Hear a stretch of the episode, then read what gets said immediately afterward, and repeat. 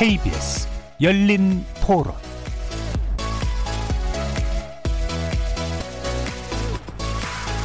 안녕하십니까. KBS 열린 토론 정준희입니다.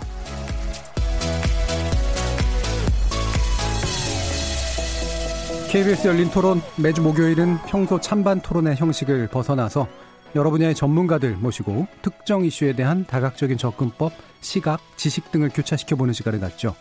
이름하여 지적 호기심에 목마른 사람들을 위한 전방위 토크, 줄여서 지목전 토크. 일부에서는 출연자 중 한 분이 골라주신 주제를 가지고 다양한 의견 나눠보고 있는데요.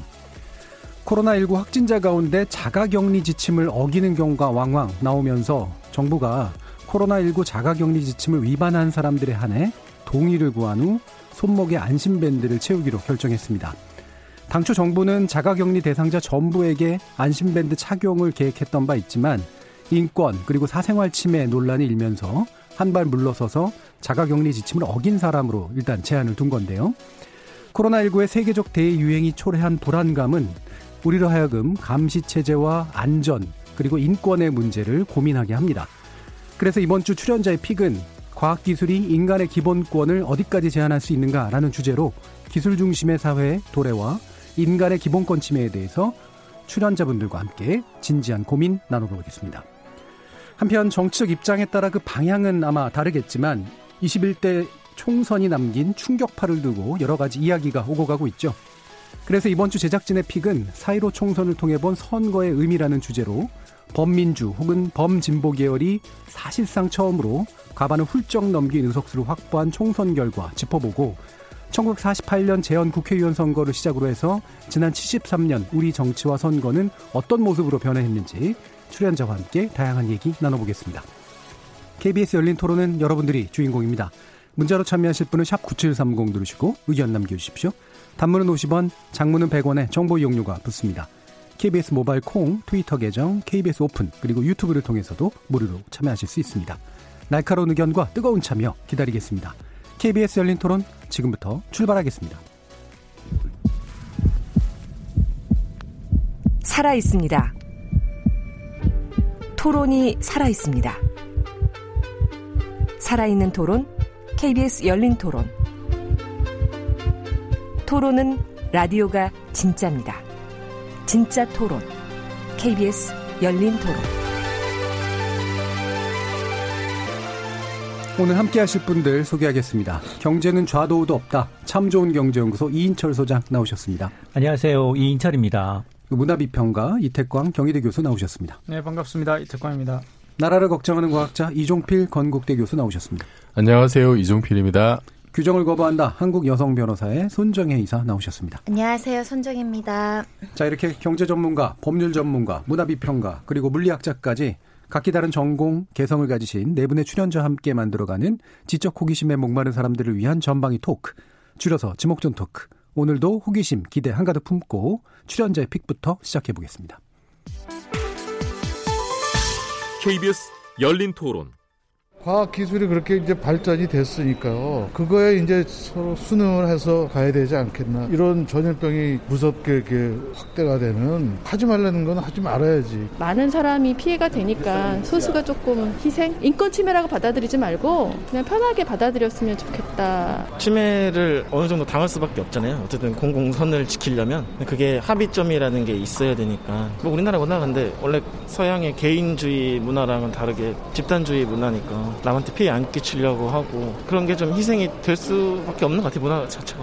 만약에 프랑스 이런 데서 했으면 안 받아들였겠죠. 자가격리 당한 사람들 입장에서는요 그저 팔찌 체험되는 게 강압적이잖아요. 좀 그렇게 생각해. 인권 침해예요. 저희가 힘겹게 몇 개월 이렇게 버티고 나가는데 어쨌든 그 부분에 대해서 시민들이 조금 안전을 위해서라면 과학적으로 도움을 받아서 안전하게 나가도 되지 않나. 기본적으로는 찬성하지는 않는데 지금 상황 자체가 어떻게 보면 위기 상황이잖아요. 위기 상황일 때 본인들 스스로가 노출이 되더라도 본인의 어떤 뭐 그런 게 그거는 참여를 하는 게 맞다 이렇게 생각합니다. 자, 뭐 시민들의 이야기 좀 들어봤는데요. 어, 과학기술에 대해서 여러 가지 태도들이 좀 나타나고 있는데, 어, 제가 잠깐 생각했던 게, 어, 주제 이렇게 들으시고 나면 어떤 분이 선택한 걸까, 이렇게 그 퀴즈 내가지고 뭐 사은품 이런 거 드려도 괜찮을 것 같다는 그런 생각도 했습니다. 아, 왜냐하면 과학기술 문제니까 이종필 교수님 같지만 또 기본권 그러니까 손정희 변호사도 아닐까 이런 생각도 하실 수도 있을 것 같은데 그래도 먼저 나온 과학기술을 네. 중요하게 생각해야 될 것 같은데요. 이종필 교수님. 네, 어, 그 코로나 19 때문에 우리가 이제 예전에 없던 경험들을 많이 네. 하게 되고, 음, 우리, 우리가 어떻게 보면은 세계에서 가장 또 그 앞서서 뭔가를 또 지금 겪어야 되는 네. 상황이고 네. 결정을 해야 되는 상황을 많이 이제 접하게 된 것 같아요. 그 중에 하나가 지금 기본권 제한의 문제인데 이게 우리가 전통적으로 생각하는 어떤 기본권의 문제도 있습니다만 과학 기술이 접목이 되면서 IT 기술이 접목이 되면서 예전에 생각하지도 못했던 이런 것까지도 지금 이제 기본권이 되나 안 되나 네. 이 범주까지 지금 이제 고민이 되는 거죠. 그러니까 우리 입장에서는 그냥 아니 뭐 별거 아니라고 생각할 수 있지만 또 나중에 지나서 봤을 때 아니면 또 이제 다른 나라에서 봤을 때는 저거는 좀 상당히 좀 심각한 문제가 될 수 있다라고 볼 수도 있고 우리는 그냥 이게 급하니까 너무나 당연한 게 아니야라고 네.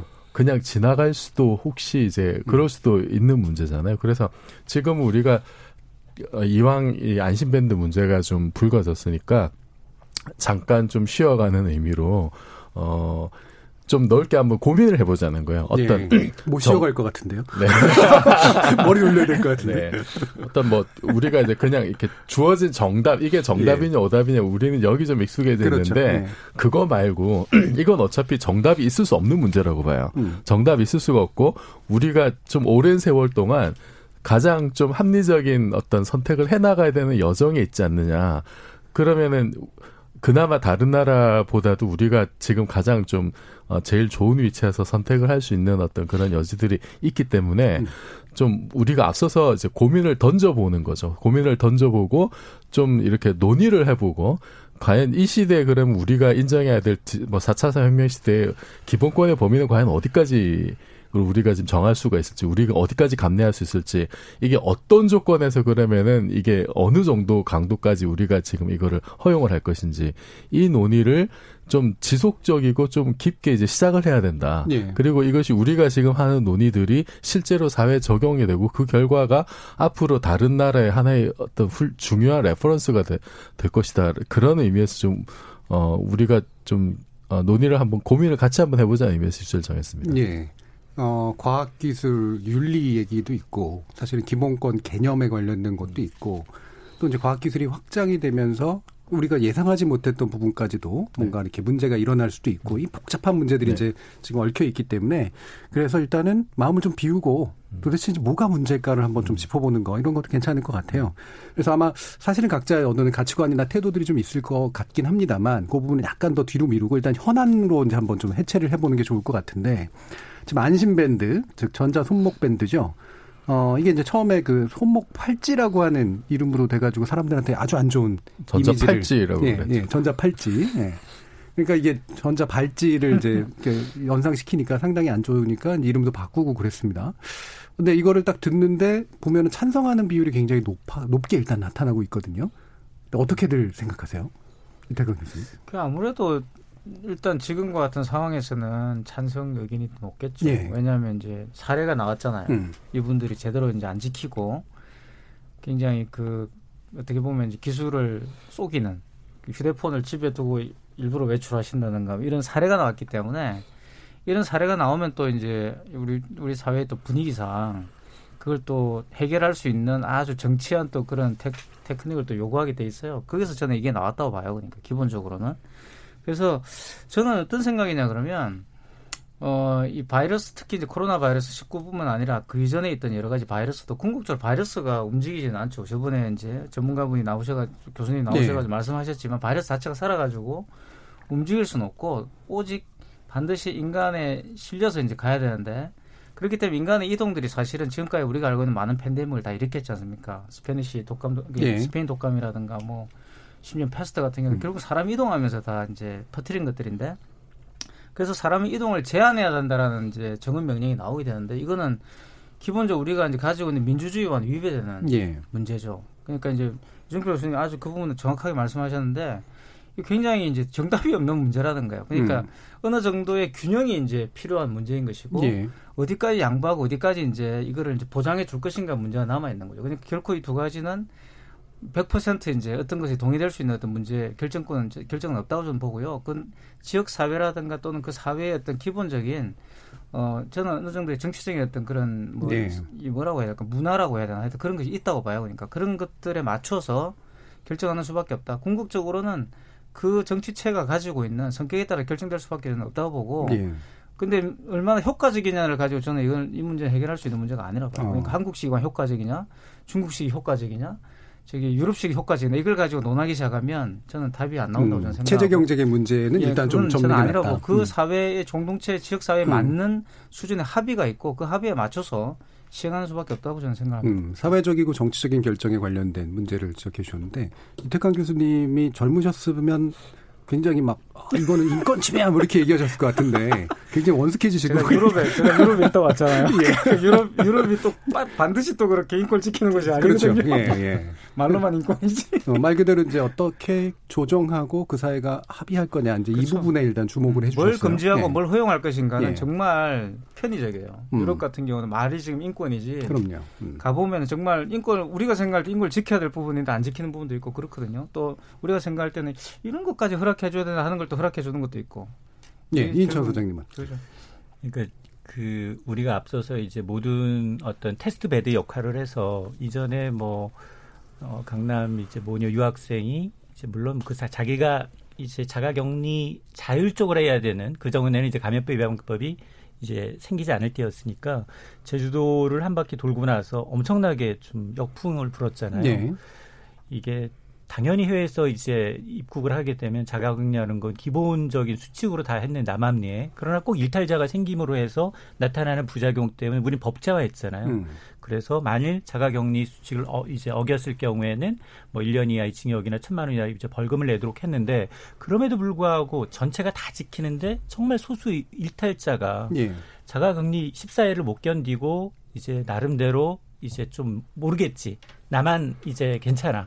하면서 이제 나가다 보니까 이렇게 지금 어 지금 안심 밴드라는 전자 손목 밴드라는 얘기가 나왔는데 근데 그 내용을 들여다보면 이게 정말 그게 너무 인권 침해에 관한 것을 배려한 나머지 자가격리 대상자도 본인이 원할 때만 네. 원할 때만 승인할 때만 지금 이게 안심밴드를 한다라고 하는 거여서 아, 우리는 앞서서 얘기했지만 이 전자 발찌나 이런 거 하면 성폭력과 같은 굉장히 강력 범죄자로 인식을 하고 있기 때문에 내가 만약 확진자를 하더라도 난 거부할 것 같다는 열아홉 이상은 다 거부할 것 같다는 네. 생각이 들어서 오히려 일반적인 대중 공공의 생각은 그러면 아예 차라리 자가 격리 대상자라면 이게 사실은 이게 24시간 그 사람을 감시해 간 목적이 아니라 우리가 알고 있는 IT 기기, 스마트폰 어플로 인해서 그 사람이 이제 적어도 이제 동의하에 한다는 그 부분에 대해서 나는 좀 불만이 오히려 더 강하게 음. 자가 격리자라면 스스로 어플을 다운을 받고 예. 그리고 난 다음에 14일 정도만 하고 난 다음에 안 해도 되는 거기 때문에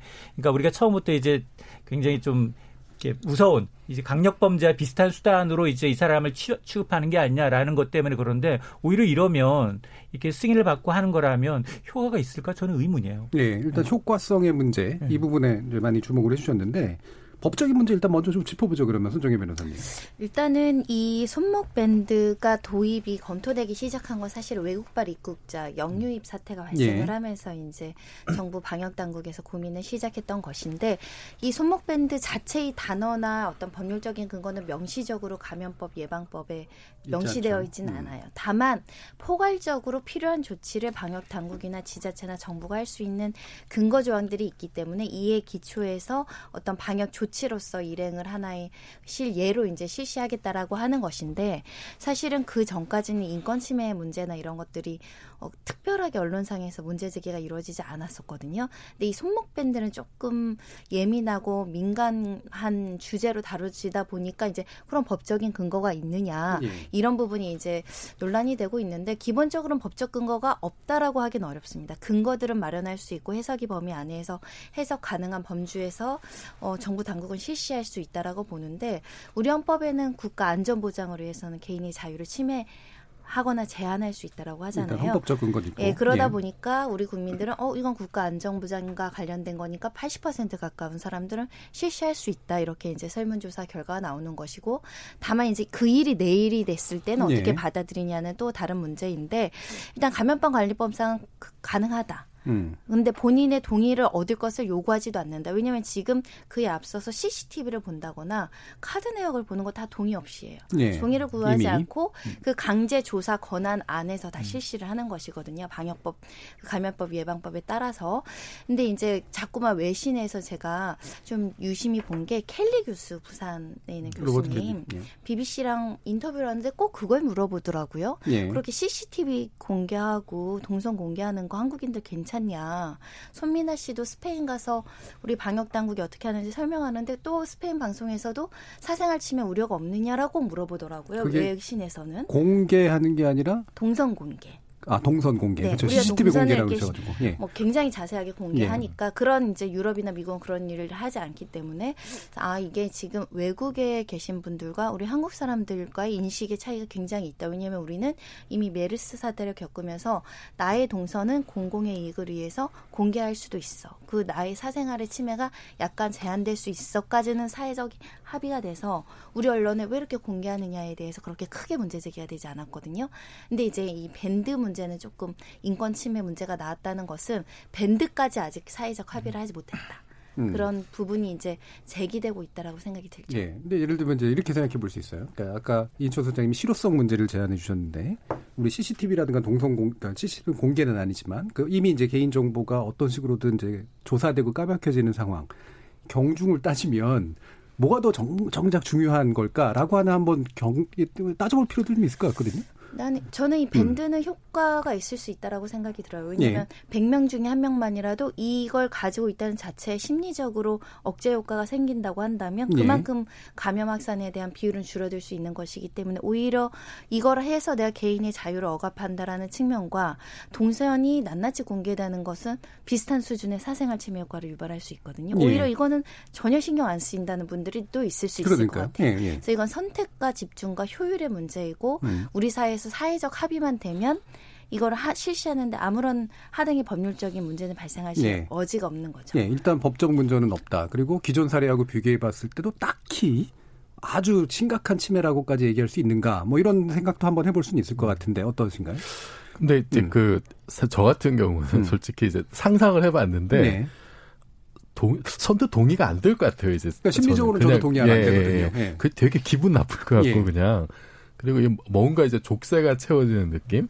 그리고 또 하나는 이제 아니 왜 나를 믿지 않고 정부가 아니 지역 사회가 왜 잠재적인 어떤 좀 이탈자로 이렇게 생각을 하느냐라는 네. 문제하고 그 다음에 이게 이제 조금 더 나갔을 때 어 예를 들어서 이제 wearable smart 기기 같은 거 있잖아요. 그럼 거기서 뭐, 뭐, 심박수라든지 뭐 간단한 어떤 네. 정보만 네. 이렇게 취합을 해서 뭐 어디 뭐 전송하거나 이제 이런 게 가능한데 그러면 이제 여기 사, 만약에 한 단계 더 나간다면 지금 이제 위치 정보만 블루투스로 스마트폰에 네. 깔리는 앱하고 지금 이렇게 연동만 하는 건데 어떤 그 편의나 방역의 어떤 그 이점 만 놓고 본다면은 그러면은 예를 들어서 발열 체크하는 것도 이제 지금은 이제 자기가 이렇게 체크해서 앱으로 이렇게 하잖아요. 네. 그냥 웨어러블 기기 하나 차서 음. 위치 정보와 나의 신체 정보가 그냥 한꺼번에 가게 하는 게 방역 효율 면에서 훨씬 좋은 거거든요.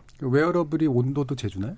뭐 이제 만약에 이제 그 기술이 이제 곧 이제 나온다면은 예, 예. 그러면은 그 그렇게 어려운 어떤 그 기술은 음. 아닐 것 같아요. 물론 그렇죠. 예, 예. 머지않은 미래 이제 그런 일들이 벌어질 거고. 네. 거니까. 뭐 예를 들어서 이제 당장은 아닌데 몇 년 후에 이제 그런 어떤 그 상황이 이제 도래를 예. 할때 그러면은 그런 모든 우리의 어떤 그 뭐 감염 의심자한테 음. 그런 wearable smart 기기를 그럼 다 채울 음. 것이냐. 네. 거기서 한 걸음 더 나가면은 조금 먼 미래의 일입니다만 이제 나중에 가면 이렇게 칩을 이렇게 영화에서 보는 예. 것 같은 생체 칩을 이식하는 이제 이런 단계까지도 사실은 좀 이렇게 이미 그 그 칩 몸 안에 칩을 넣는 얘기는 뭐 기술 뭐 예. 좀뭐 나온 지가 뭐 그렇게 그러니까 이제 네. 하나를 물러서면 더 계속해서 물러서게 된다. 뭐 이제 이런 말씀이신 거잖아요. 네, 그래서 예. 이게 어디까지 이게 좀 진행이 음. 될지 사실 모르는 문제여서 이거는 그좀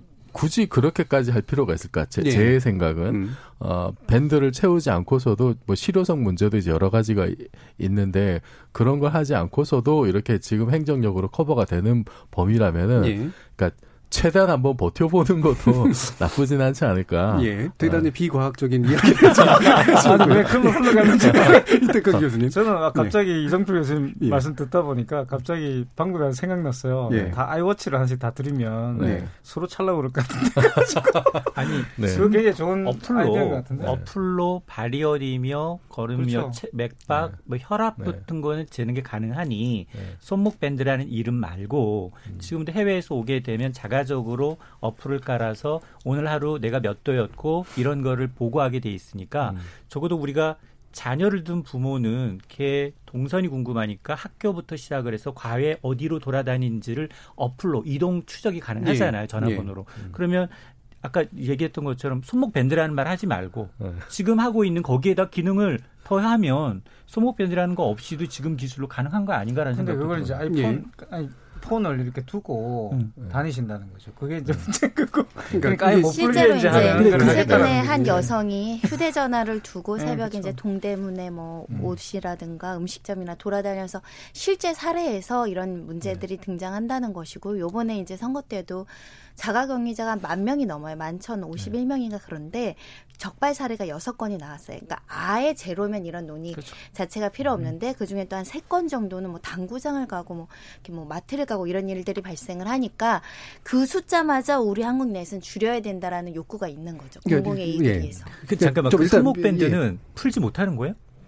전자발찌 같은 거겠죠. 풀 수 있고 지금 풀 수 있는 거로 나와 있어요. 풀 수 있는 그래서 풀면 실효성이 의심된다는 거죠. 이제 예. 풀면은 그게 이제 또 이제 정보가 가요. 예. 그러니까 완벽하게 차단할 수는 없지만 예. 이중의 이제 장치라는 거죠. 휴대전화도 네. 두고 손목 밴드까지 심리적인 부담을 두 번 주는 거죠. 자, 지금 이제 거의 뭐 장판에 얘기하듯이 얘기가 되고 있는데 한번 정리를 해보죠. 그러니까 왜냐하면 실효성에 관련된 논의하고 네. 뭐 인권 침해에 관련된 논의가 지금 같이 이제 존재하는 거잖아요. 그러니까 인권 침해는 확실한데 실효성이 없다. 그러면 뭐 괜찮은 거냐 뭐 이렇게 얘기할 수도 있는 거니까 일단 실효성의 문제는 접고 네. 인권 침해 문제를 제기해 주셨으니까 이종필 네. 교수님이 네. 아까 주장하신 그 부분에 대해서 좀 더 강한 어떤 근거가 뭘까요? 어, 그러니까 굳이 그렇게까지 할 정도로 이제 네. 심각하냐? 네. 지금 행정력으로 음. 또 조금 더 힘들 수도 있겠지만은 그 지금 할수 있는 역량의 범위 안에 있지 않느냐는 생각이 좀 들어요. 그리고 이게 그, 어, 굉장히 이런 거 좀, 좀 조심해야 되지 않을까. 네, 예. 이게 이제 아까 얘기했듯이 이제 기술이 발전하면은 그러면 거기다가 여러 가지 기능을 네. 이제 넣을 텐데 개인정보라고 하는 게 이게 집적이 한 번 되기 시작하면 네, 예. 그러면 나중에 이게 어떤 일이 벌어질지 사실은 모르는 거잖아요. 제가 이제 이렇게 우려하는 것 중에 하나는 그 최근에 이제 엠버그만 사태 같은 거 터졌을 때 이게 지금 디지털 정보가 한번 퍼지면은 이거를 다시 어떻게 복구 원래 없던 상태로 도, 되돌리기 굉장히 힘들잖아요. 예. 굉장히 힘들고 우리나라의 그 개인 정보를 그 보호하는 어떤 수준이라는 게 어, 물론 옛날보다 많이 좋아졌고 지금 이 정보도 관련된 정보도 이제 네. 뭐 끝나면 다 폐기를 한다고는 하지만 엠버만 사태 같은 경우 보면은 그냥 동사무소 일하는 그 주민센터 일하는 어떤 공익 요원이 너무나 손쉽게 예. 그 심각한 민감한 정보에 이렇게 접근을 해가지고 다 해갔는데 지금 만약에 우리가 그 이런 정보들 그 어, 자가 격리자의 그 관련된 여러 가지 정보들을 예를 들어서 뭐 제약회사라든지 의, 뭐 보험업계는 이런 데서 얼마나 탐이 날까. 그러니까 이미 이제 우리가 상당 부분 서구사회나 이런 데들에 비해서 이제 어느 정도 감시할 수 있는 시스템이 있는 상태에서 또 뭔가를 더 하는 거는 네. 아무래도 아직은 위험하니까 다른 그러니까, 방법들이 충분히 있는 상태라면 네, 지금 그래도 조금 버틸 수 있지는 않을까 조금, 예. 조금 더 이제 그런 생각이 뭐 실제로 거죠. 이제 지금 네. 나오는 얘기들이 이미 행정 인력들이 있으니까 관리하시는 분들이 있으니까 이분들이 음. 수시로 이제 전화를 해서 음. 어 동선을 체크한다거나 이런 방식으로도 충분히 커버가 가능하지 않냐. 음. 그리고 그다음에 뭐 실제로 이제 어기는 분들 한 1% 이내뿐이 안 되니까 그 정도면 행정 인력으로 감당이 음. 가능해. 뭐 이런 정도의 음. 반론은 나오고 있는 것 같긴 해요. 음. 예, 일단 저는 그러니까 그 동선 공개도 그렇지만 처음에 나왔을 때 이렇게 네. 반론이 있었잖아요. 저도 사실 그걸 받아봤는데 계속 오잖아요, 그죠? 재난 문자. 근데 네. 제 개인적으로 큰 도움이 된다는 생각을 못 해요. 그 문자 보지가. 왜냐하면 음. 어차피 거기에 확진자가 갔다 오면 이미 방역이 다 끝났기 때문에 네. 그것은 그렇게 뭐 공개된다고 해가지고 크게 문제 될게 없잖아요. 아니면 같이 몰랐으니까 모르고 있다. 그 시간에 있던 분 자수하십시오. 이런 것도 아니고. 그러니까 동선 공개 자체의 목적이라는 것도 사실 지금 따져보면 굉장히 애매하고. 이 손목밴드 같은 경우도 이건 인권 문제 이런 걸 떠나가지고 제가 볼 때는 징벌적이잖아요 일단. 네. 그러니까 이게 뭐 받아들이고 이런 문제가 아니라 과연 효과가 있나라는 질문을 음. 던졌을 때는 좀 효과가 별로 없을 거라는 거죠. 음. 그만큼의 음. 어떤 우리가 이런 인권이라는 이런 문제들을 희생하면서까지 감당할 만한 필요가 있을 그 정도 조치인가 이게. 예, 그러니까 100% 막을 수 있냐 이랬을 때는 의문이 드는 그렇죠. 거죠. 그러니까 두 분 다 일단은 인권 침해 요소는 분명히 있는데 음. 그러면 그게 실효성이라도 있으면 뭔가 경중을 따져볼 그렇죠. 텐데 둘 다 이제 부정적이라는 거죠. 인권은 침해도 많이 하고, 근데 실효성은 없어. 그럼 굳이 왜 이 문제까지? 이렇게, 이렇게 지금 된 거예요. 이인철 선생님 혹시 반론 있어요? 그럼에도 불구하고 예. 지금 이 코로나 확진자의 자가격리, 수목밴드 이제 착용 의견에 대해서 우리 국민들의 7대 한 2 정도 내지는 3 정도는 찬성을 하고 있다라는 건 불안한 거예요. 네. 이게 우리가 알고 있으니까 동선 공개되면 거기는 다 방역을 마쳤기 때문에 가도 안심된다라고 하지만 모르시는 분들은 거기 자체가 꺼리 기피 대상인 거예요. 그러니까 내 주위에 늘 문자가 오잖아요. 몇 번 확진자가 어느 동에서 발생을 했습니다라고 하면 우선 이제 외출 조차를 꺼리는 상황에서 이렇게 지금 이 자기의 이제 수단 기존에 뭐 휴대전화까지도 놓아가지고 이렇게 범법 위법이죠. 이건 다른 사람에 대한 예의가 아닌 거잖아요. 그런 사람들까지 방어를 못하면 구멍이 생기고 그 구멍이 다시 지역 내 감염을 일으키는 슈퍼 감염자가 될 수 있다라는 불안감이 국민들이 있는 거죠. 예. 그러니까 그렇게 되면 차라리 여기 인권 논란이 있을 바에는 아예 자가격리 확진자라면 다 한다라고 하든가 아니면 여기다가 왜 동의를 하는 사람이 한해서 하면 동의를 거의 안 한다는 거죠. 그럼 실효성도 떨어지고 네. 하겠다고 해서 괜히 논란만 커지는 부분이 있기 때문에 앞서 얘기했던 것처럼 인권 문제를 좀 줄이려고 하면 그러면 추가로 손목 밴드가 아닌 어플을 개발해서 어플로 이제 아예 해외에서 지금은 유입하거나 아니면 소규모 집단 감염자들이 많으니 그런 사람들을 대상으로 해서 하면은 처음부터 이제 인권 논란도 적어들고 따로 별도로 이런 밴드를 차는 일이 없이 어플 가지고서 할 수 있으니까 그것조차 어기는 사람은 그건 법법자죠. 그럼 법을 근데 이게 약간 실효성 예, 관련해서는 예. 두 가지 좀 이제 상충하는 면이 예, 있을 것 같은데 예. 그 하나는 이제 그 오히려 그 팔찌를 채움으로 인해서 그 이제 자가 격리와 내지는 이제 방역 전체에 대한 협조 를 이제 이끌어내는데 좀 약간 이렇게 거부감이 생길 수가 있잖아요. 네. 자꾸 숨기려고 하고 내가 혹시 그 자가격리의 대상이 되면은 그럼 저 팔찌까지 차야 돼? 이제 이런 생각, 아, 이런 생각이 이제 미리 들었을 때 지금 굉장히 자발적 협조가 잘 되고 있는데 그것을 이렇게 좀 막는 효과가 하나 있을 수가 있고요. 그런데 좀 이제 효율적인 면은 어떤 게 있냐면은 그, 어, 안심밴드를 이렇게 수용하는 동의를 한 사람들은 이 사람들은 오히려 그 행정 대상에서 이렇게 좀 그 제외가 될 수가 있대요. 예. 어, 이분들은 적극적이다 오히려. 행정 대상에서 제외하는 건 어떤 그러니까 음. 그 적극적인 감시 대상이 아닌 거죠. 예. 그럼 같은 이제 행정 인력을 가지고서 굳이 전화 걸고 되지 않는다는 네, 거죠. 밴드 음. 밴드를 동의하지 않은 분들에 좀 더 이렇게 집중을 할 수 있기 때문에 예. 이게 전혀 뭐 이게 효과가 없다거나 뭐 실효성이 완전 제로라거나 그렇게 생각은 하지 않아요. 그리고 사실 그 확진자 동선을 공개하는 것도 저 사람이 간데 내가 갈 것인가 안 갈 것인가 이런 문제라기보다 저 사람이 지나간 주변에 내가 있었느냐 없었느냐 그렇죠. 그걸 가지고 내가 지금 그 감염 위험이 있느냐 없느냐 그렇죠. 그게 이제 자가 진단을 하기 네, 위한 가장 거죠. 중요한 네. 거거든요. 거기에 대한 어떤 consensus가 있으면은 그러면은 이게 뭐 이제 받아들여질 만한 건데 어 그래서 이게 실효성이 전혀 없다고 생각하진 않아요. 예. 근데 이제 그 그 둘의 어떤 가치를 봤을 때 저는 오히려 그 자발적인 어떤 참여를 이끌어내는데 좀 장애가 있는 요소도 분명히 작용하지 않을까. 그래서 지금은 좀 버틸 수 있는 데까지 버텨보는 것도 한 가지 방법이지 않을까라는 예. 생각이. 그럼 인권 침해 요소가 도대체 뭐냐라고 하는 거는 좀 명확히 좀 살폈으면 좋겠는데 한 부분은 사실은 개인의 이제 그 어떤 신체 정보 이런 것들이 국가에서 관리된다라고 하는 면이 있는 거고 그게 어떻게 위험하게 사용될지 모르는 거니까 또 한 가지는 사실은 자가격리 이미 안에 들어간 건데 행동을 제한하는데 행동 제한의 요소를 더 강하게 만드는 게 이제 인권 침해적 요소가 있는 거냐 아니냐 사실은 이 부분인 것 같거든요. 심리적인 요소를 일단 제하고 나면 법 어떠세요, 송 변호사님은? 근데 얼마 전에 대한변협에서도 음. 이제 개, 자기 결정권 너무 침해할 수 있기 때문에 신중해야 된다라는 네. 성명은 나온 것은 첫 번째로는 사생활 비밀 보장권이 침해된다는 것이고 두 번째는 주거 이전의 자유, 이동의 자유, 여행의 자유 이것을 심각하게 침해하는 거 아니냐 이런 이제 문제 제기를 하고 있는 것이 상황인데 이미 자가격리가 그거를 제한하는 것일까요? 예.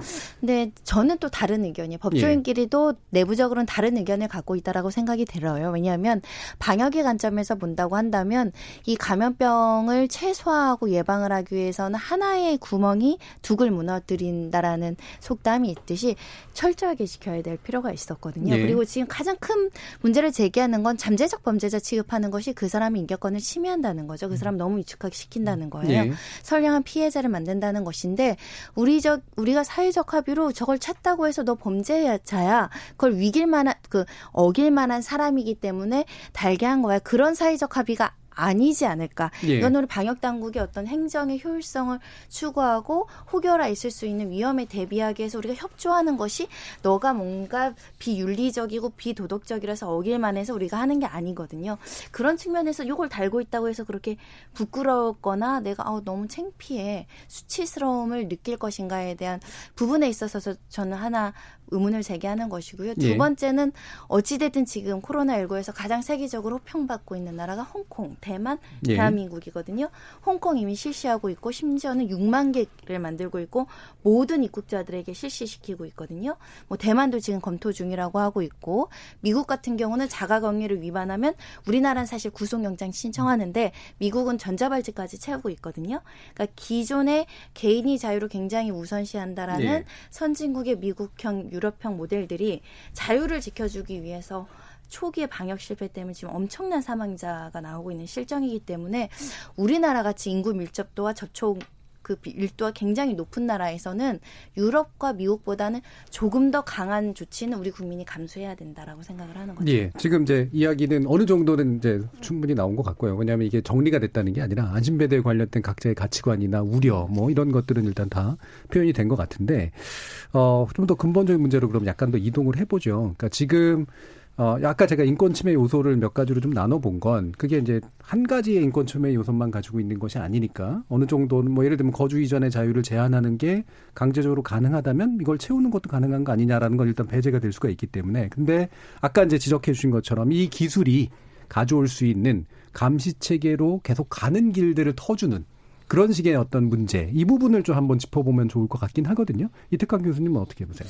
그 이제 유럽 같은 경우는 음. 이제 주로 이제 철학자들이나 이런 분들이 그 인권 침해와 관련된 금방 말씀한 우리가 네. 논의하고 있는 이 문제 단순한 사생활 침해 문제가 아니죠. 가장 네. 우려하는 게 바로 이제 국가 권력에 의한 어 이제 개인의 감시예요. 이게 가장 네. 우려하는 거고. 근데 유럽은 충분히 그걸 우려할 만한 어떤 그런 역사적 배경이 있죠. 잘 아시겠지만 궁극적으로 근대 국가 자체가 경찰 국가에서 시작됐고 네. 궁극적으로 경찰이라는 것은 그, 그 국가라는 건 경찰인 거죠.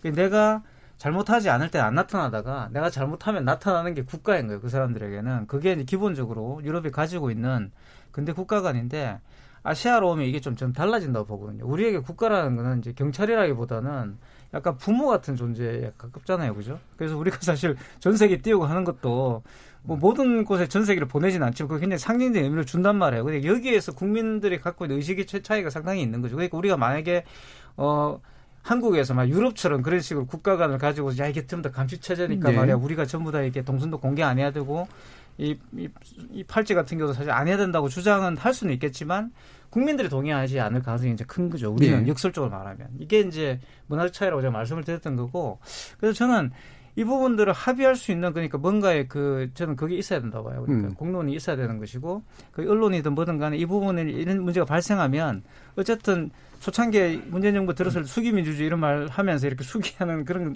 라도 있었지 않습니까?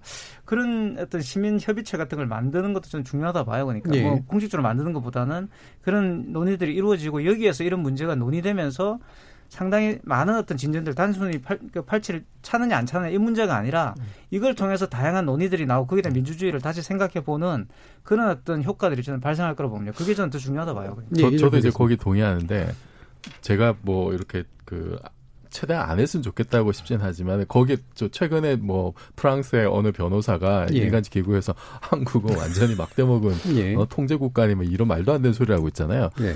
저는 그 유럽에서 이제 우리 보고 뭐 자꾸 CCTV 감시 거죠 이런 얘기할 때마다 어떤 생각이 드냐면 그럼 저 동네에서 만약에 선택의 여지가 있었을 때 뭐 이제 그 주 물리적인 이동까지 봉쇄하고 완전 lockdown 시키는 것과 예. 스마트 기기와 이런 카드 추적을 통해서 동선이 다 확보가 되고 이걸 공유할 수 있는 익명 처리해서 그 선택에 두 가지 선택의 여지가 있었을 때 지들은 어떤 선택했을까? 예. 우리와 비슷한 선택했을 것 같아요. 음. 락다운 안 하고 그 어? 물리적 이동도 제한하지 않고 당연히 이런 방법을 가지 않았을까라는 생각이 든단 말이죠. 예. 어, 그런데 우리는 이제 그런 선택을 할 수 있는 위치에 있었기 때문에 우리는 훨씬 더 좀 좋은 위치에 있고 그러니까 예상 가능한 다른 어떤 좀 안 좋은 부작용들도 이제는 좀, 좀 여유 있게 고민할 수 있는 위치 있지 않을까라는 생각이 들고 또 하나 제가 상상했던 건 만약에 지금 그 굉장히 우리가 지금 민주화된 사회라고 하는데 우리의 민주주의는 또 이게 뒤로 돌아갈 어떤 여지도 상당히 많은 네. 나라잖아요. 네. 몇년 전만 하더라도 블랙리스트가 이렇게 돌아다녔고 그리고 뭐 이렇게 댓글 조작 부대도 있었고 광화문에 그 군부대를 투입할 계획까지 있었던 나라예요. 예. 그럼 만약에 이제 아주 단적으로 대비시켜서 만약에 박근혜 정부에서 이렇게 지금 팬데믹 우려 바이러스가 창궐한다는 이유로 그러면 안심밴드를 채우려고 했을 때 사람들이 동의를 했을까? 그러니까 제가 얼마나 동의를 할 거냐? 궁극적으로 이제 이 부분 가지고만 한마디 딱 하고 이제 요 네. 주제는 정리했으면 좋겠는데 국가를 믿을 수 있는가에 네. 대한 감수성의 차이가 확실히 좀 그런 있거든요. 차이가 있는 예. 거죠. 그리고 전통적으로 옛날에는 이게 음. 그 그러니까 국가 안보와 관련된 물리적인 어떤 음. 군사적인 충돌, 예. 북한이 쳐들어오니까 우리는 계엄령 선포해야 돼. 이런 게 이제 사실 가장 좀 두려운 거였잖아요. 그러면 아니 왜 계엄령까지 선포해야 되냐? 그, 그런 반발이 있었죠. 그런데 지금 이제 21세기의 국가 안보라고 하는 거는 이런 눈에 보이지 않는 바이러스가 창궐했을 때 그러면은 나쁜 정치적 의도를 가진 어떤 예. 그 집권 세력이 아 이거는 계엄 상태야 생물학적 계엄 상태야 이렇게 해놓고 전 국민을 통제하려고 했을 때 우린 거기에 대한 얼마나 그 견제 장치들 가지고 있느냐 예. 이렇게 봐야 된다고 저는 음, 보거든요. 알겠습니다. 이게 사실은 또 전통적으로 국가는 선한 존재냐 아니냐 뭐 이 부분 가지고 사실 근대 이후로 계속해서 논쟁되어 왔던 거기 때문에 아마도 뭐 할 얘기들은 되게 많지만 일단은 또 미완의 어떤 과제로 말씀 이태광 교수님 말씀해 주신 것처럼 그 사회가 받아들일 수 있는 어떤 사회적 기구 협의 문제 이 부분에 좀 더 집중을 아마 해봐야 될 것 같습니다. 청취자들도 의견들 많이 보내주신 것 같은데요. 한번 들어보고 가겠습니다. 정희진 문자 캐스터. 네, 과학기술이 인간의 기본권을 어디까지 제한할 수 있는가라는 주제로 청취자 여러분이 보내주신 문자 소개해드리겠습니다. 콩아이디 구자건님, 지금 상황에서 모든 것을 의료진들께 맡길 수는 없다고 봅니다. 본인 스스로 관리를 하는 것이 당연한 상식 아닐까요? 콩아이디 오윤재님, 인권을 침해해서라도 지키고자 하는 건 공공에 대한 피해를 막기 위함일 겁니다. 자가격리자가 죄인은 아니지만 공공에 피해를 줄 수 있기 때문에 손목밴드 정책은 추진되어야 합니다. 콩아이디 별밤 청취자분, 주변을 보시면 마스크를 제대로 착용하지 않고 턱에만 걸치고 다니는 사람들이 왕왕 보입니다. 개개인의 위생이나 태도에 따라 감염 확률이 상당히 달라집니다. 코로나19는 무엇보다 개개인의 책임감이 중요합니다 해주셨고요. 유튜브로 의견 주신 사분사분하다 청취자분.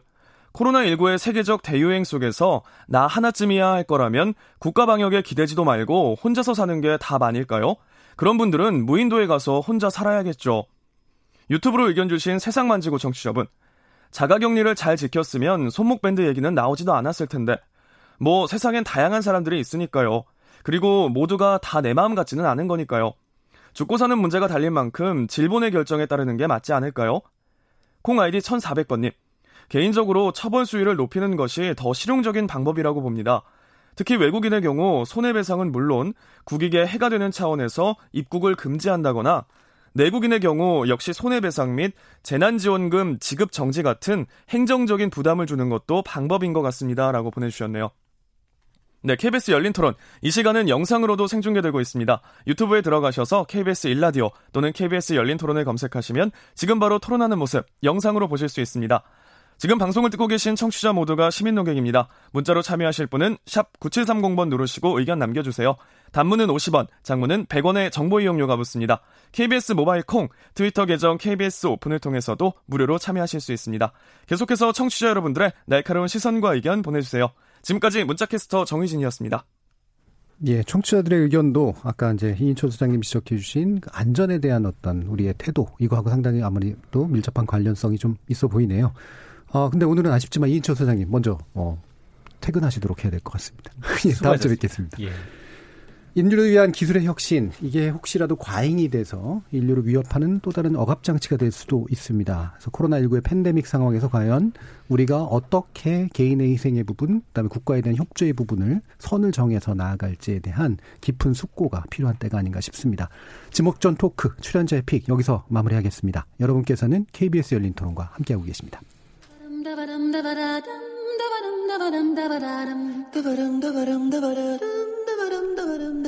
여러분은 지금 청취자와 함께 만들어가는 고품격 시사방송 KBS 열린 토론을 듣고 계십니다.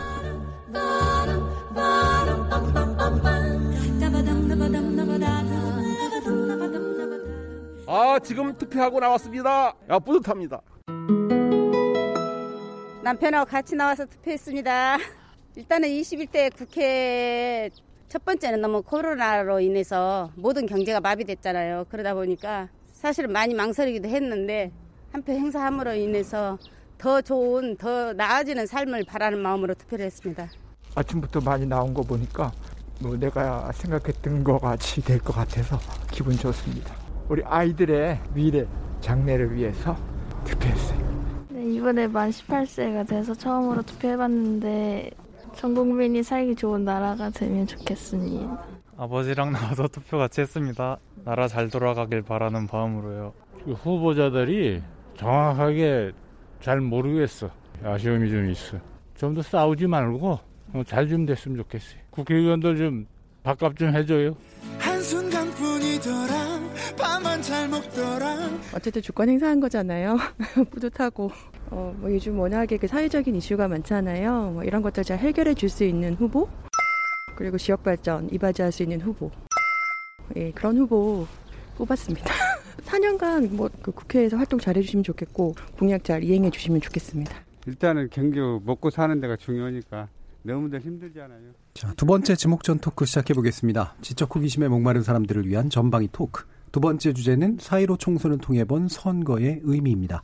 문화비평가 이택광 경희대 교수, 물리학자이신 이종필 건국대 상허교양대 교수, 손정혜 변호사, 그리고 오늘의 특별 초대 손님이신 정, 정치 컨설팅 그룹 인사이트 K 배종찬 소장 함께했습니다. 어서 오십시오. 안녕하십니까? 자 이렇게 네 분과 함께 두 번째 제작진의 pick 시작해 보도록 하겠습니다. 어, 시민컷 얘기 들어보니까 어제 저희 KBS 일라디오가 어, 총선 특별 편집 그 특별 방송이죠 개표 방송을 또 별도로 했는데 리포터들 그리고 PD 분들이 현장에 가가지고 많이 계셨었거든요. 거기서 겸사겸사 이렇게 채집해 오시지 않았나 싶을 정도로 이렇게 현장에 목소리들이 많이 있었어요. 일단은 좀 밝은 목소리들이 많아서 좋긴 했는데 어 지금 뭐 어떻게 총선을 이해해야 될 것인가라는 문제에 대해 다양한 화두들이 떨어지고 있는 상황인 것만은 맞는 것 같습니다. 배종찬 수장님이 먼저 간단히 사유로 총선의 의미 좀 정리해 주시죠.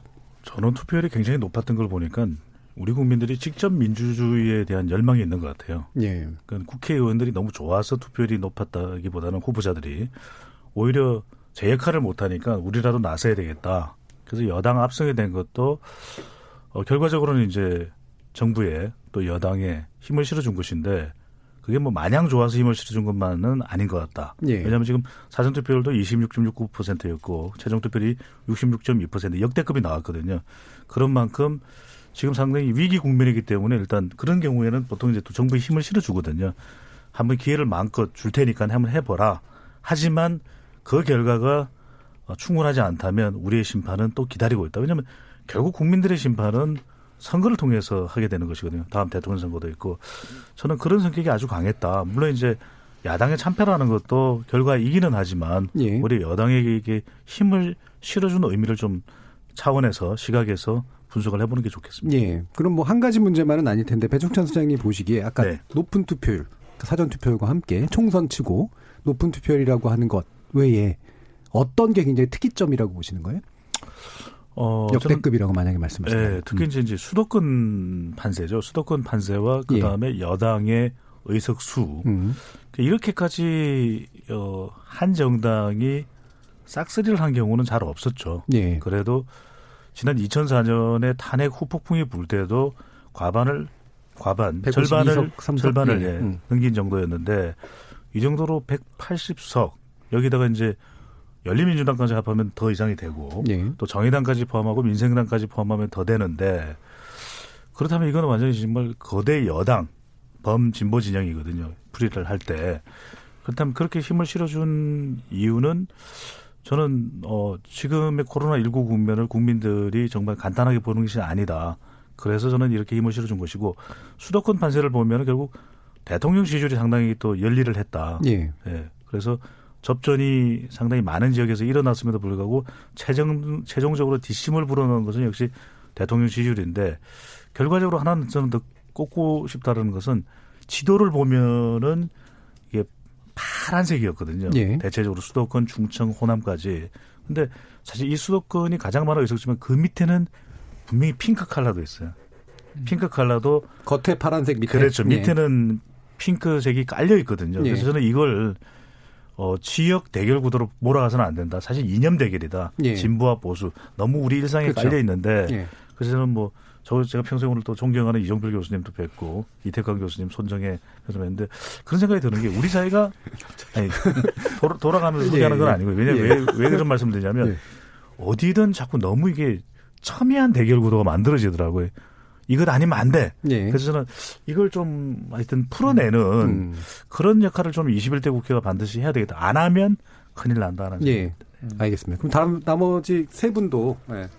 의견을 음. 한번 좀 들어보고 싶어요. 그냥 어떤 느낌이셨는지 음. 개표를 보시면서라든가 투표하시면서 이태광 교수. 저는 뭐 이제 민주당이 이길 거라고 생각했어요. 예. 범진보라고 말씀하신 음. 범여권이라고 말씀하셨지만 범여권이 이길 거라고 생각을 했고 그거는 음. 여러 가지 요소가 있죠. 이제 아주 잘 설명하셨듯이 저도 그 동의를 하고요. 위기 국면이 오면 대체로 이제 집권 여당에 일정하게 이제 쏠리는 경향이 있습니다. 근데 이제 저는 어 그걸 민주당이 잘해서 이렇다기보다는 미통당이 이제 미래통합당이 사실은 음. 많이 도와준 거죠.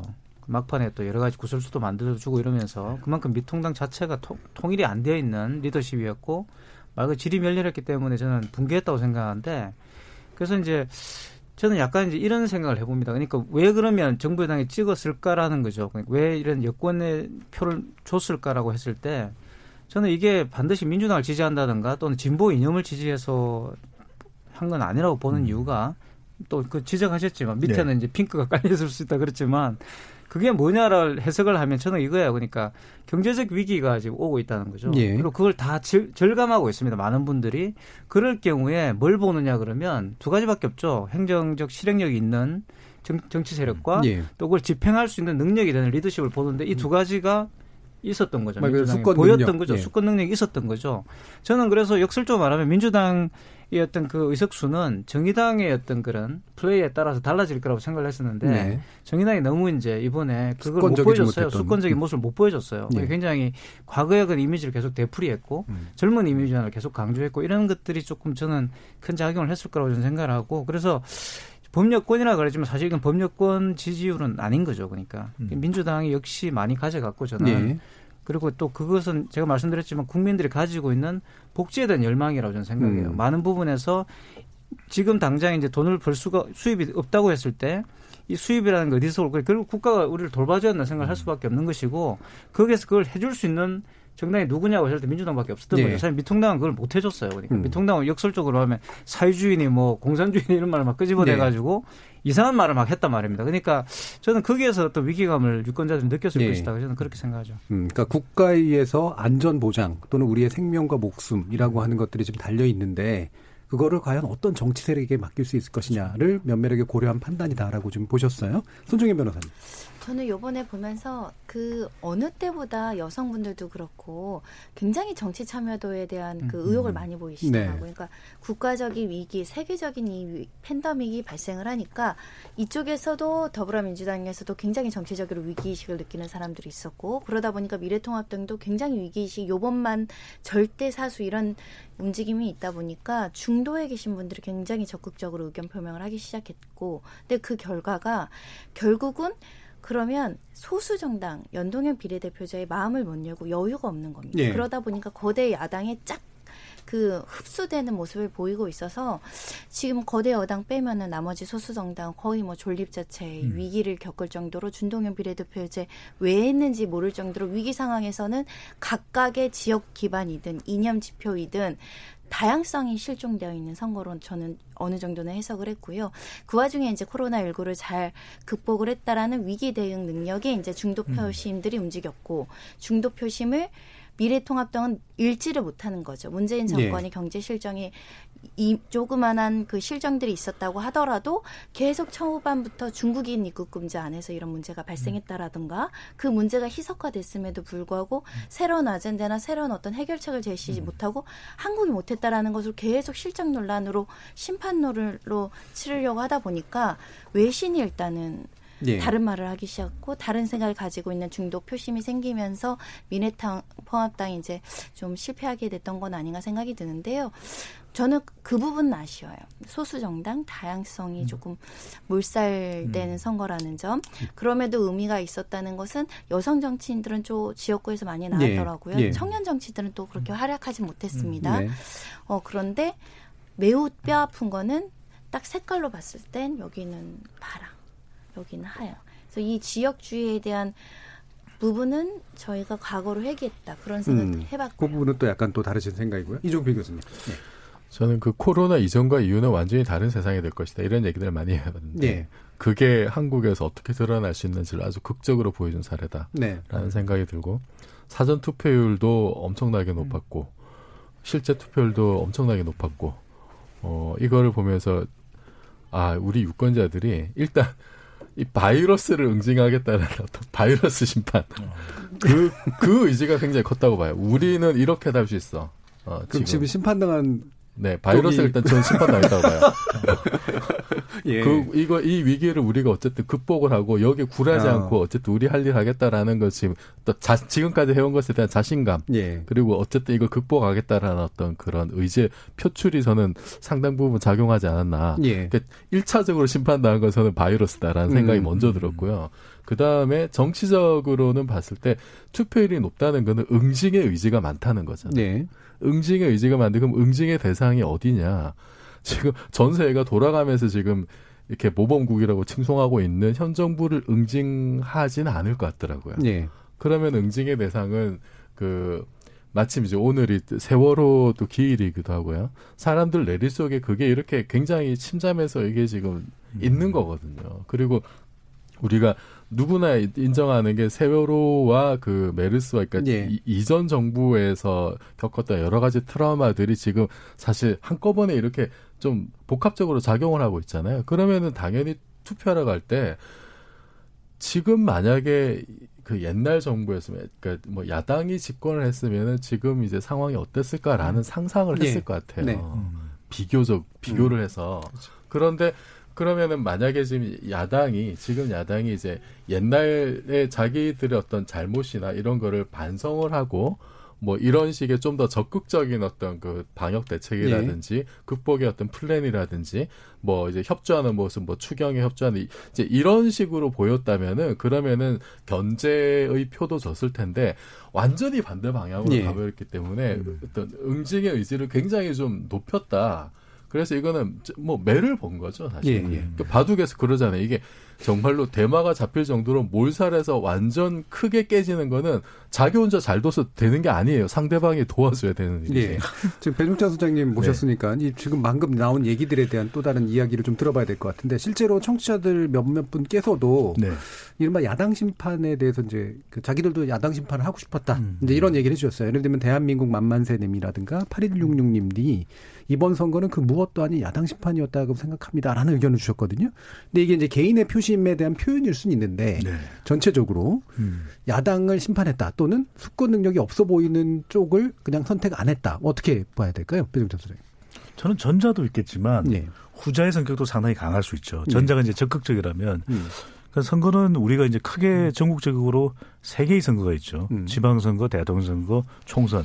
그러니까 세 개의 선거가 돌아갈 때까지는 비슷한 정서가 공유되기를 공유될 수도 있는 겁니다. 왜냐하면 각각 다른 선거이기 때문에 네. 앞서 이종별 교수께서 말씀하셨던 대로 뭐 이게 대안이 될 수 있으면 그 대안을 선택할 텐데 그 대안이 되지 못하는 모습을 선거 국면에서 계속 보인 거죠. 네. 게다가 또 선거 국면에서 뭐 세월호 관련된 그런 것도 있었지만 일단은 자기 지지층으로부터도 선택을 받지를 못했다라는 음. 네. 거예요. 그러니까 지금 66.2%라는 것이 유권자 한 3분의 2 정도 되거든요. 그럼 적극 지지층은 나왔는데 보수층으로부터는 어떤 기대가 있냐면은 아, 문재인 대통령에 대해서 비판도 많은데 왜 우리가 이야기하는 것은 귀 기울여 주지 않느냐. 근데 그 적극적인 대상 중에 하나가 중요한 대상이 샤이 보수거든요. 예. 근데 샤이 보수가 나오면 적어도 우리가 5% 정도 이상은 더 득표해서 뒤집는다. 음. 이런 이제 기대가 있었던 거죠. 근데 그들이 왜 안 나왔을까요? 음. 말 그대로 샤이는 우리 정서상으로 표현을 하면 쉐임이거든요. 창피한 거죠. 음. 그러니까 적극적으로 나와서 투표소까지 가서 지금 비닐 장갑 끼면 미끈등 한단 말이에요. 그 투표용지 긴 것도 봐야 돼요.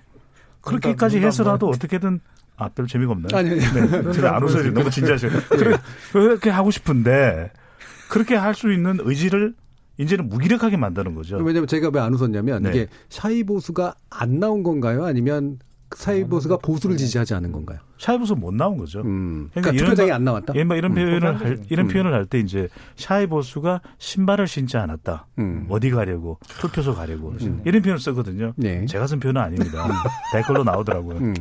너무 진지하신데요. 네. 그래서 그것이 사실 이번 선거에서는 핵심이었죠. 왜? 네. 지지층들이 적극 지지층이 다 나왔기 때문에 선거 여론조사의 판세하고 거의 다르지 않았단 말이에요. 네. 왜? 여론조사라는 건 적극적인 사람들이 하는 겁니다. 자기 네. 일이 먼저 바쁘고 이런 사람들은 여론조사에 참여할 이유가 없는 거죠. 음. 그래서 교수님 말씀하셨던 대로 음. 사실 그런 부분들을 전략적으로 구상을 할 수 있었던 겁니다. 음. 선거 전략적으로 매뉴얼에 따라서 단계 단계 소면원석 교수도 말씀하셨던 대로 뭐 몰살 당하지 않기 위해서 그런데 그런 작업들을 진행을 안 한 거죠. 왜 음. 막연한 기대가 있었죠. 그래도 음. 우리 지지층들은 대통령에 대한 불만이 가득 차 있기 때문에 투표소로 나와서 자 심판 누구 대통령의 심판 꾹 하고 찍을 것이다 생각했는데 그건 아니었던 거죠. 그러니까 네. 이게 이른바 말하는 확정 편향이죠. 계속해서 우리가 올해 들어서 들었던 이야기가 아 여론조사 결과 이상하다. 무슨 대통령 지지율이 50% 되냐. 선거 여론조사 기관을 어, 검찰에서 수사해야 된다. 네. 아니 그런 이야기가 나왔었어요. 그건 인정을 안 하는 거죠. 네. 네. 이거는 진짜일 리가 없다. 그렇죠. 여론조사 네. 결과를 네. 계속해서 부정했죠. 지금 그래서 저는 음. 결과적으로는 왜냐하면 이게 이른바 깊반 널책이 없는 거거든요. 음. 제가 정준희 교수님의 열린 토론 나와서 여러 차례 이야기했던 깊은 반성과 넓은 책임 이게 아니 이게 있어야 shy 보수가 들어올 수가 있다니까요. 네. 발음이 굉장히 어려워요. 발음이 안 되는 사람이 하니까 더 어려운 좀 도와주십시오. 단 한 번을 도와주시면. 제가 따라하기가 되게 어려워요. 네. 안 돼, 그게. 네. 근데 그게 그러면, 네. 어, 이거잖아요. 그러니까 shy 보수, shy가 shame이다라는 표현을 쓰셨는데, 네. shy 보수가 분명히 있어. 그리고 나올 거야. 그리고 그거는 현 정부에 대한 분노 또는 여당에 대한 분노로 표출될 거야. 라고 그래서 네. 여론조사에 안 잡힌 이 표시 분명히 있을 거다라고 끝까지 믿었는데, 네. 정작 그분들은 투표장에 안 나왔고, 음. 그죠? 그 다음에 어, 현재의 야당을 찍는 것은 부끄러운 일이다 또는 못 찍겠다 이렇게 생각을 했다라는 말씀이신 거잖아요. 그럴 수밖에 없죠. 왜냐하면은 정당 지지율은 선거에 나가는 후보들의 기초 체력이에요. 네. 일단 기초 체력에서 밀리잖아요. 객관적으로 지지율이 어느 쪽이 더 우위에 있냐면 대통령 지지율은 높아졌죠. 대통령 지지율에 연동돼서 정당 지지율도 더불어민주당 지지율이 상대적으로 미래통합당 지지율보다 높잖아요. 네. 그렇다면 그냥 아무런 여기서 플러스 알파 되는 전략 없이 나가면은 판판이 당할 수밖에 없는 구조잖아요. 음. 특히 수도권에서의 지지율 차이는 더 크기 때문에 그렇다면 그것에 대한 대비와 인정이 있어야 되는데 그것이 없, 없었다는 거죠. 네, 그러면 이제 현재 야당이 그러니까 미래통합당이 네. 샤이보수에 대한 과도한 어떤 믿음을 가졌다, 확증을 가졌다라고 하는 거랑 아까 네. 이제 손 변호사님이 지적하신 이제 중도도 이제는 뭔가를 의견을 표현하려고 하게 됐다. 음. 라고 하는 부분을 결합시켜서 보면 중도는 어떻게 또는 무당층이라고 과거에 얘기했던 음. 분들은 어떻게 간 것 같으세요? 아, 오늘 뭐 여러 가지 많이 물어보시네. 아니, 돌아가면서 물어보신 줄 알고 아니, 좀 여유 있게 왔는데. 예, 또 여유 없게 하려고 오셨으니까. 근데 예. 중도층이라는 표현이 이번 선거에서는 참 어, 사용하기가 쉽지 않았다. 네. 왜냐하면 진영 간 대결 구도거든요. 음.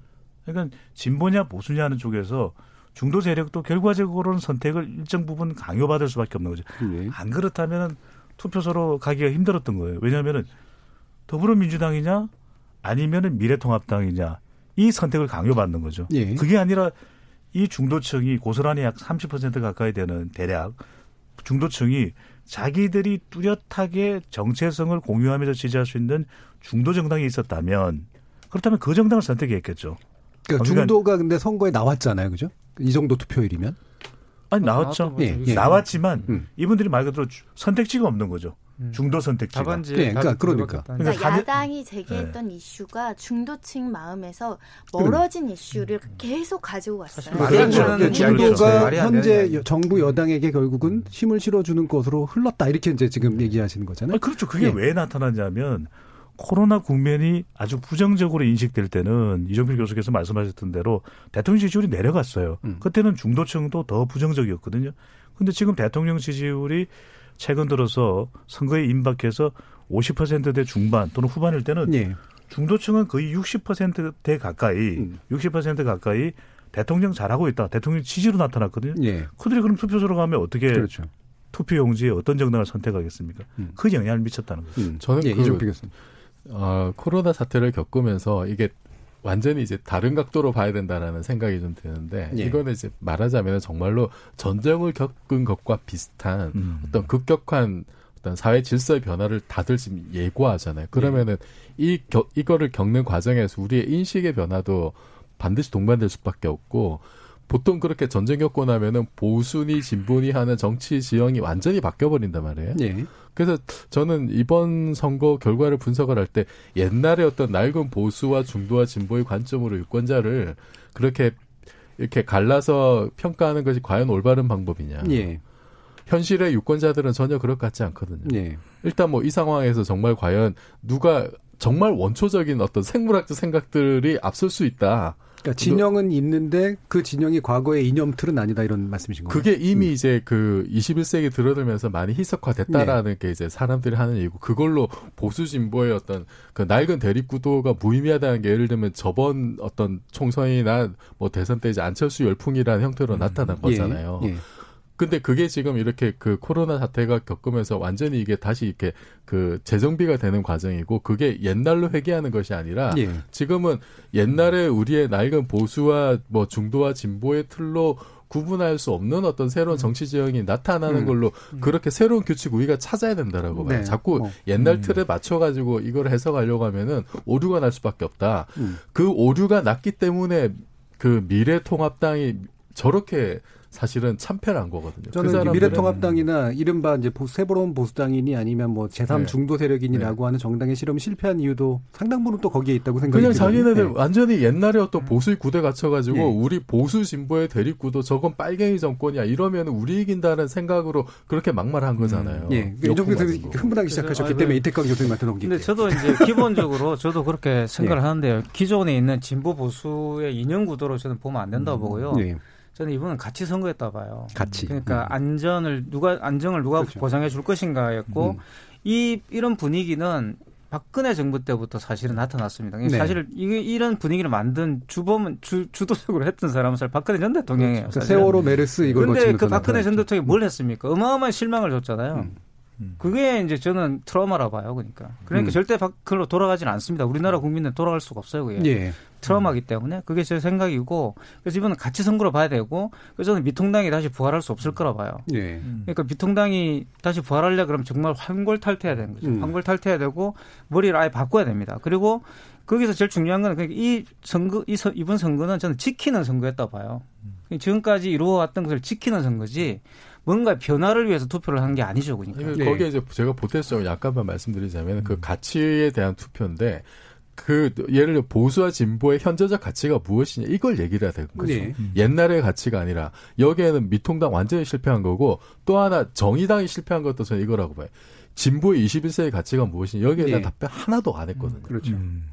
그걸 그렇죠. 못 돌려 뭔가를 이렇게 네. 무지개로 섞어 놓는 방식으로 진보라고 표현을 했기 때문에 네. 정의당 그거 완전히 정치인들이 정치인들이 적응을 못 했다 봐요. 적응을 못 적응을 못 하고 이 분위기를 못 따라갔다. 옛날에 옛날에 카테고리로 보면 안 돼요. 완전히 그러니까. 새로운 규칙이 이게 근데 일반적으로 네. 생명, 안전 이런 것들은 전통적으로 이제 보수의 가치에 좀더 그렇죠. 가까웠는데 네. 이제 한국에서는 이게 보수가 사실 이 부분을 제대로 해결하지 못했다라고 이제 느끼는 부분이 꽤 있는 것 같다라고 보는데 배종찬 소장님은 어떻게 보세요? 그 보수라는 것이 이제 이미지잖아요. 예. 보수의 의미를 사실 아주 쉽게 잘 설명할 수 있는 경우가 잘 없더라고요. 네. 그럼 이제 보수라는 건 뭔가를 지킨다, 음. 좀 수구적인 그런 좀 부정적인 이미지가 있죠. 근데 그럼에도 불구하고 또 보수가 가지는 가치는 뭐 기존의 질서도 계속 지켜 나간다, 음. 야합하지 않는다. 그런 이제 긍정적인 네, 것도 예. 있는데 한편으로도 진보 그러면 뭔가 좀 개혁적으로 계속 예. 진행이 되는 그런 걸 생각할 수 있는데 그런 노력들을 사실은 안 한 거죠. 음. 우리 사회에서는 정치적으로 해석할 때 진보는 지나치게 운동권적 사고 아니냐 그렇게 봐왔던 편견이었죠. 네. 또 보수는 한편으로는 계속해서 기득권을 유지했으니까 이제 그런 구질서에서 사실 탈피를 못했죠. 네. 그러다 보니까 근데 유권자들은 얼마나 빨리 변했습니까? 새로운 IT 또 SNS를 통해서 근데 그것에 대해서 정말 부합을 했냐면 그렇지 못한 거죠. 당장에 이번에도 보면 코로나 19 때문에 거의 오프라인 캠페인을 못 하, 못 하지 않았습니까? 그런데도 온라인상에서 뭔가 획기적인 선거 운동 방법이 없는 거예요. 네. 여전히 유세차를 타고 다녀야 되는 것이고, 여전히 고함을 질러야 되는 것이고, 여전히 현수막을 달아야 되는 것이고. 어, 짜증났어요. 예, 근데 음. 이것도 물론 맞습니다. 음. 네, 하나의 사, 하나의 중요한 산업이긴 한데, 예. 뭔가 선거 운동은 새롭게 변하지는 않았잖아요. 음. 근데 그렇게 유권자들은 변하기를 요구하고 있는데, 그런 데 대해서 진보 보수 뭔가 사실 다른 설명을 할 수 있거든요. 보수라는 개념 자체가 충분히 유권자들에게 호소적이지 못하면 뭔가 충분하게 설득력이 있지 못하면 다른 개념을 만들었어야 되는데 그런 고민 안 하는 거예요. 근데 진보의 경우에는 좀 전에 이종필 교수님 무슨 말씀하시면 다 과학적으로 들리죠. 근데 과학적으로 예, 과학 과학적이야. 아니 너무 하신다 진짜. 아니 지금 뭐 오해하실까봐. 자꾸 그러시면 열린 토론 열린 토론 안 되고 다팀 다팀 토론돼요. 근데 이종 교수님 말씀하실 때 보면 아 까먹었잖아요. 네. 과학적으로 이게 생방송인데. 예, 예. 아니 그래서 저는 또 진보나 보수나 이런 것에 대해서 국민들이 유권자들이 어렵게 생각하면 이걸 바꾸는 노력을 정치권에서 해야 되는데 예. 굉장히 불친절한 거죠. 네. 그래서 저는 어느 순간인가는 진보 진보 쪽에서는 개념을 바꾸었죠. 현 정부도 왜 세월호와 이번에 코로나와 공통점이냐면 안전입니다. 네. 국민 안전이 최우선인 거죠. 음. 그걸 강조하면서 그게 굉장히 국민들한테는 설득력이 있는 거거든요. 아예 안전해야지. 그러니까 외국에서 볼 때도 깜짝 놀란 것이 선거 과정 자체가 이게 기적이라고 그러잖아요. 네. 미러컬. 그러니까 어. 아니 네. 뭐, 아니 쓰면 안 되나? 그러니까 일단 이 선거를 치러냈다라는 거 예. 그것도 예. 국민 유권자의 66.2%나 투표를 했다는 것에 대해서 외국인 놀래는 이유는 그러한 질서를 우리가 유지시킬 수 있었다는 것 자체가 대단한 예. 것이거든요. 근데 그걸 보여준 게 현 정부죠. 그렇죠. 그러니까 그 예. 과정 자체가 저는 아예 평가를 받았다라는 생각이 드는데. 예, 예. 예, 예 알겠습니다. 이게 이제 어, 원래 전통적으로 보수는, 그러니까 보수 세력이라고 얘기하던 분들은 경제는 보수가 잘해. 음. 그 다음에 뭐 국방은 우리가 잘해. 뭐 그랬었죠. 뭐 이런 식의 예. 얘기들을 했었는데 이런 것들이 싹 다 사라지고. 근데 지금 정부나 이제 여당이 보여줬던 건 안전을 이야기하는데 이게 또 권위주의적 안전과는 좀 다른 개념 음, 같은 음, 이런 측면들이 좀 있었어서 아마 이제 이종필 교수님 말씀하신 것처럼 그렇게 이제 기존의 진보와 보수하고는 좀 다른 어떤 프로젝트나 프로그램이 필요했는데 상대적으로 이른바 보수 세력이 거기서 이제 실패했다. 이제 이렇게 보신 거라고 생각이 되네요. 여기 관련해서 또 청취자분들 중에 7214님이 이번 선거 결과 막말 포고나 후보들 당선된 분 한 분도 없습니다. 깊이 반성하고 성찰하시기 바랍니다라는 의견도 주셨는데요. 한번 따져보긴 해야 될 것 같긴 한데 아니, 실제로 예. 실제 당선인 중에서도 지금 예. 94명이 입건이 됐다 그러죠. 음. 그다음에 90명이 조사되고 있고 적지 않은 숫자입니다. 300명 중에서 예. 약한 3분의 1 정도가 뭔가 법적인 문제가 있다라는 것인데 저는 그런 것 같아요. 이번에 정책 같은 경우에도 너무 재탕 삼탕 된 예. 것들이 많았고 근데 국민들이 참 알 수는 없거든요. 예, 비교 알겠습니다. 비교하기도 너무 힘들거든요. 예. 일단 뭐 거기까지 좀 시간이 다 돼서 들어야 될 것 같고요. 예, 오늘 지목전 토크 이렇게 해서 어, 마무리 짓도록 하겠습니다. 오늘 한 시간 한 시간 더 하면 안 되나요? 더 하고 싶으시죠? 아니. 오늘 함께해 주신 배종찬 소장님 그리고 나머지 세 분 선생님께도 감사하다는 말씀 전합니다. 어, 저는 내일 저녁 7시 20분에 다시 찾아뵙겠습니다. 지금까지 KBS 열린 토론이었습니다.